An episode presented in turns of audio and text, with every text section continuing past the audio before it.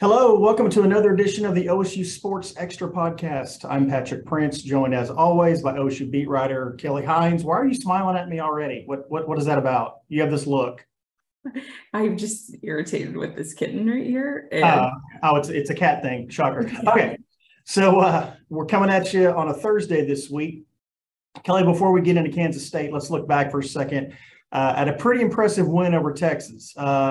Hello, cat sighting. I'm just gonna hold uh, her. She's trying to drink out of my water, and I don't want her to. Yeah, that's just that's just weird. Um, what do you make of the Texas win? Pretty impressive performance. A lot of factors going on there. How do you how do you what do you make of that one?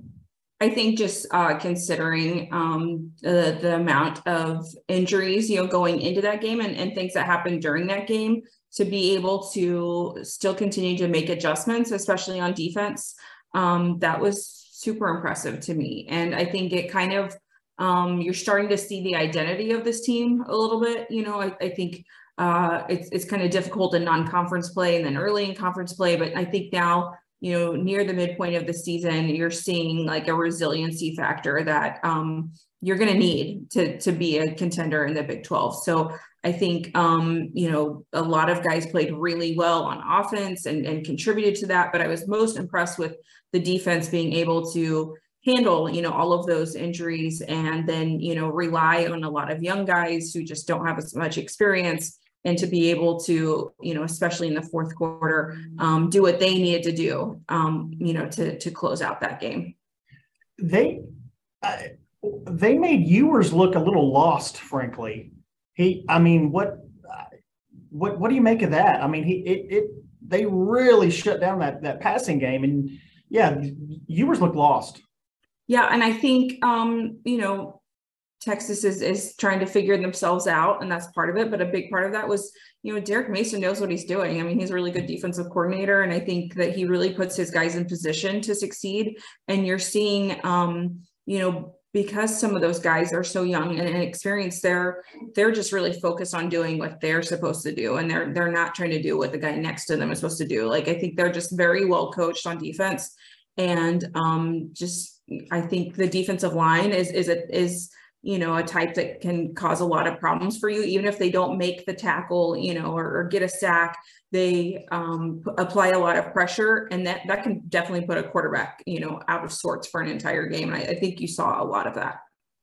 So uh, a lot of uh, newcomers if you will sort of kind of filled in. Osu was without a lot of starters um, who Stafon Johnson is an easy one. He he performed very well. Uh, of the newcomers who were kind of thrust into duty, who else impressed you? Um, well, Collin Clay is a guy who's you know been in the program, but you know that was his first start, and that that kind of you know was a little bit unexpected, uh, just considering you know Brennan Evers, you know, is has been such a, a key piece in this defense, and and him deciding to you know move on from his college career in preparation for the NFL draft, you know that that kind of um, opened up a door for Collin Clay, who has you know he's had uh, he's torn the ACL on the same knee twice. I mean, that's really difficult to come back from. And, you know, he's transferred and, and, you know, he's, his journey is, is, you know, it's not been an easy one. So to see him um, step in, he's obviously played before, but, you know, he, he played a lot more than he typically would have. And he played really well. Um, like, you know, I think, uh, I think defensive tackles are so underrated because they they just do what they're supposed to do and they don't always get you know the sack or or have a, a, you know the tackle but they they hold their own really well and that allows everyone else you know around them to to make the play and I feel like he's a guy with with a ton of potential and um, that was a really good starting point for that so he probably was the you know a guy who who stood out to me just because he was you know one of the the defensive guys in in a different role I'm glad you brought up uh, Evers. Uh, did I say that right? I, yeah. I, uh, he only went to Bixby High School, and I've been reading about him for eight years. And so that's the problem with with reading names for so long is, and I do that all the time. I'll I'll have read a name like a million times over, and so I think I know how to say it, and I don't. It's just yeah. you know we're we're newspaper people. So that's right. That's right. Um, so he got extremely unfairly attacked a little bit when he made his announcement that he was going to stop playing college football and sort of focus on the NFL draft. Um, some of the Twitter nonsense that you saw uh, was just ridiculous. Uh, it's kind of the worst part of Twitter. People going after a kid who who don't know anything about what's going on. Um, can you kind of put all that into into perspective on, on what was going on with him and sort of the challenges he's faced and injuries and whatnot? Yeah, I mean, he has uh, gone through things with his football career that like most of us can't even imagine. I mean, he had a literal like bone graft to like repair his shoulder. I mean, like the pain involved in that, not just with the injuries, but the recovery from them. I mean, he's he's had a lot of issues um, with his shoulder and uh, never complained about that, never put himself first, like literally sacrificed his body for the team and and got to a point that, you know, he was going to have a difficult time performing at a high level the rest of the season um, if you know being able to play at all because of injury. So um, you know i totally like respect the decision that you know if he's not able to um, like be at that normal high level which for him is is an elite level then you know that's never going to be a bad decision. Like you have to mm. look out for yourself. But I also think he was looking out for the team. And, and he probably knew a guy like Collin Clay could could step in and Collin Clay at 100% versus Brendon Evers at, you know, 50%, 20, whatever. Like he he knew the right thing to do. And you know he didn't have to come back for this season this is you know the the co- extra covid year that he came back for. I, I, think he has two degrees. I mean, he's literally like given everything, like and done everything right. He's like a um academic um all Big 12 selection. I mean, never caused any problems, literally done everything that you would want a guy to do and like more because he's he's performed at such a high level. So to see him, you know, have any amount of criticism, like that's just I think that's just really unfair and that's just that's crap. Like I mean, I'm, I remember a few weeks ago um, after practice, like he was one of the players they they brought you know for for media interviews and he he had like blood like like he had you know uh, something had happened during practice. he had like blood, like dri- just like dripping down his nose. And he's just like, oh, it's just like a normal Tuesday practice. And it's like, yeah, that's just kind of how he was. Like he was very physical, very tough. And um, you know, I, I know he's so well respected within the team that like I can't imagine a single teammate being like, oh man, like how selfish of him to to do that. Like that none of that happened. So if everyone who knows him and everyone on the team like supports this this decision, like strangers on Twitter like have have like no room to say anything about it. Well said. Absolutely. Yeah. Yeah. Well said. All right, let's talk about K State uh, a little bit. Uh, always a tough out, the Wildcats. Uh, OSU goes up to Manhattan for a 2:30 kickoff on Fox. Um, again, t- Kansas State's always a tough out. How you seeing that game?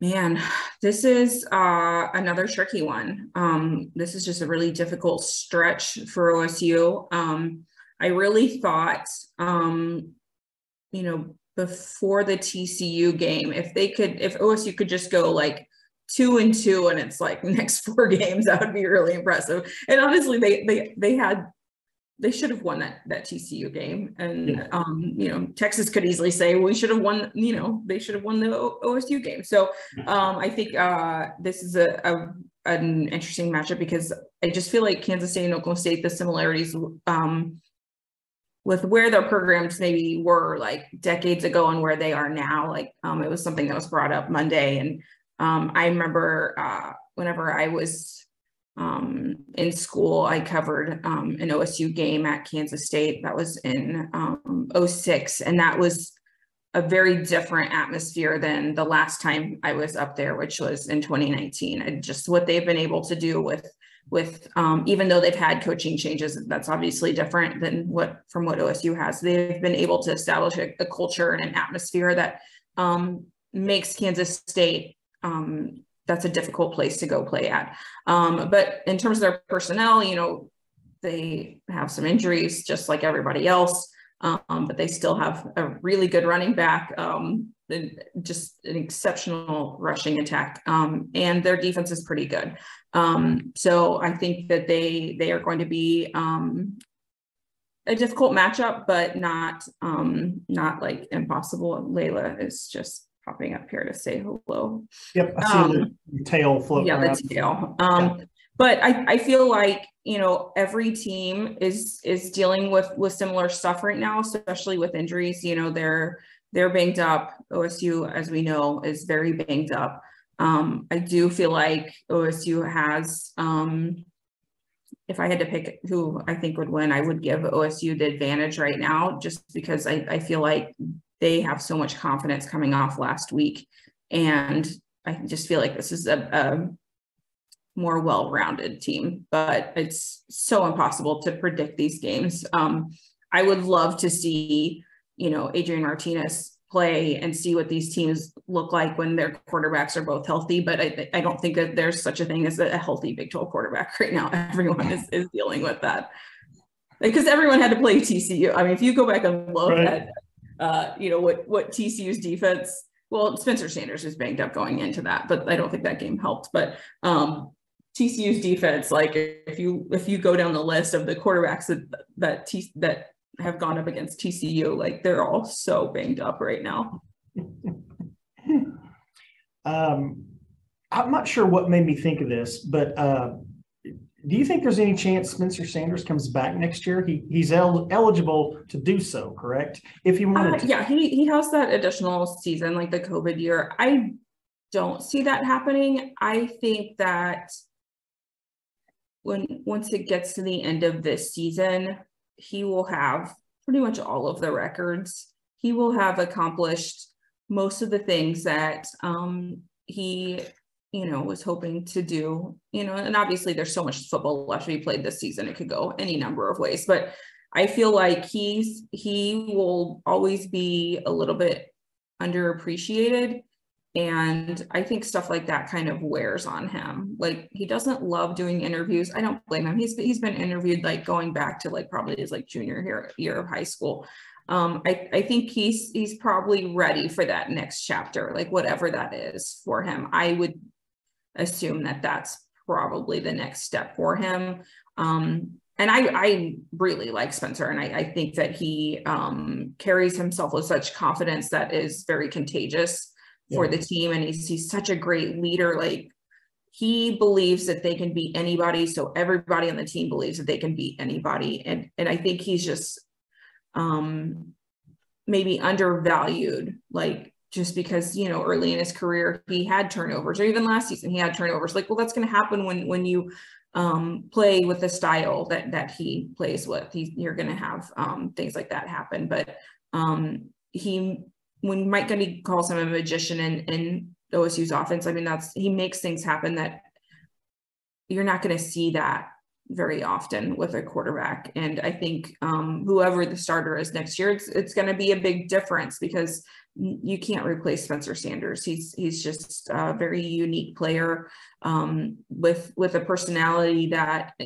I think is exactly what you need in a starting quarterback um, just completely fearless and and you know he's he's very confident in himself and that may rub people the wrong way but I, I love that about him. I think that he's he's been um, exactly what a program like this needs and it's going to be tough to find someone who has all of those same elements. Like he's he's almost like a unicorn in that way.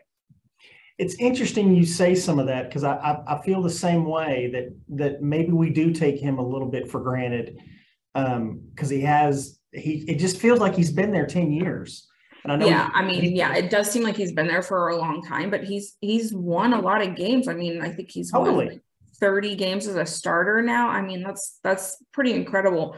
I don't know how much more you could expect for him you know from him for with an additional year. Obviously if he chose to do that he'd be like okay, we have everything we need to go go win a national championship. Let's go do it. Like I think you know that was that was obviously a, a, reason that he's you know still with the team now. He he thought that like this season was um, an opportunity for that, and it, things could still happen that way. I just it's so difficult in the Big Twelve to to come out with you know even fewer than than two losses and um I love that the Big 12 is is so stacked and and just you know top to bottom is is going to be um, a challenge, but you know, it's it makes it difficult in the national conversation to to say, okay, well, a two-loss Big 12 champion, you know, they they should compete for a national championship, which I think that they absolutely should. But um, I think it's just going to be difficult for for any team to to in any given year to make it through like unscathed. It's just almost impossible.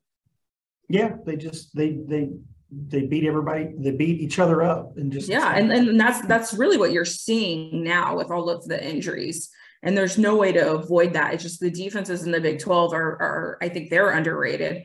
And you're just seeing you know they're they're just going through a really difficult time trying to uh, keep everyone healthy. And, and unfortunately for osu having that open date you know in week four like there's no break for you. And i i, I think that that just adds to it. You don't have a chance to fully recover from the previous week. And and so you're getting to like midweek of a game week and trying to figure out what your personnel is. And and you know, I think I think what OSU did um, you know, last week was so smart moving um, Jabbar Muhammad to a safety spot from you know it's one of your starting corners a position that you don't have a lot of depth there either but you're mm-hmm. like okay this is a guy who could play that position so let's go ahead and move him like during a game week. I mean that's that's pretty crazy. So um, i think that worked out well and then you you obviously had had you know jason taylor get injured in that game. Um, so safety is is an area that they're going to be super banged up even if you continue to keep um, jabbar you know at a safety spot. So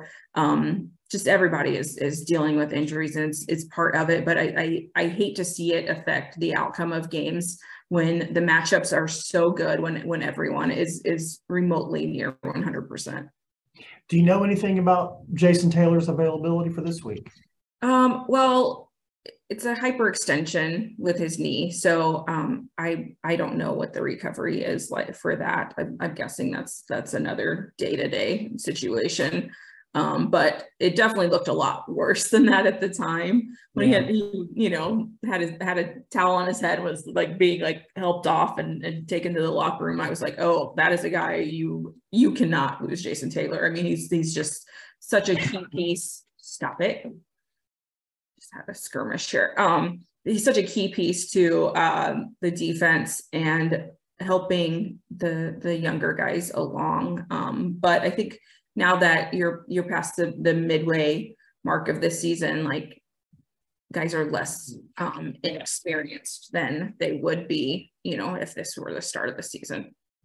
It looks like you're literally having a cat fight there. It's it's fine. Everything's under control. It's fine. Um, Layla does not appreciate my foster kittens existing like at all. So, um, hmm. but she doesn't remember that once upon a time she she was a foster kitten. Uh-huh. So I tried to explain this to her. Um, haven't haven't really made any progress. Um, I've I've probably fostered like a thousand kittens in, in the six years that I've had Layla, and she has not liked any of them. So I don't know why it'd be a surprise to me right now. If we could just like not do this like while I'm taping this podcast, that'd be great. But she doesn't really have a concept. They, they don't. They don't work on your timetable. That's no, not. No. Yeah. I, I mean, I, I wanted to do this in the afternoon because they should be napping. Like, go take a nap. like, I would take a nap if I had time. Oh, totally. If totally. I were a cat, I'd sleep all day. It'd be great. I thought I, I, I would have guessed you've had Layla much longer than that. I would not have guessed six years. Just feels longer. Um, no, uh, Jet and Layla, um, you know, they're siblings. They've they turned six um like in March and I got them um when they were like three months old. So yeah, they're they're like six and a half. Okay, well, yeah, but they're much older. They they ha- they don't look a day over like one or two though. Totally. in in cat years, like I'm the same age as them, but I feel like I'm a lot more mature than they are. Probably so. Probably a little bit, yeah. All right, we'll leave it there uh, for this week. Safe travels to Manhattan, and uh, we'll talk next week. All right, sounds good.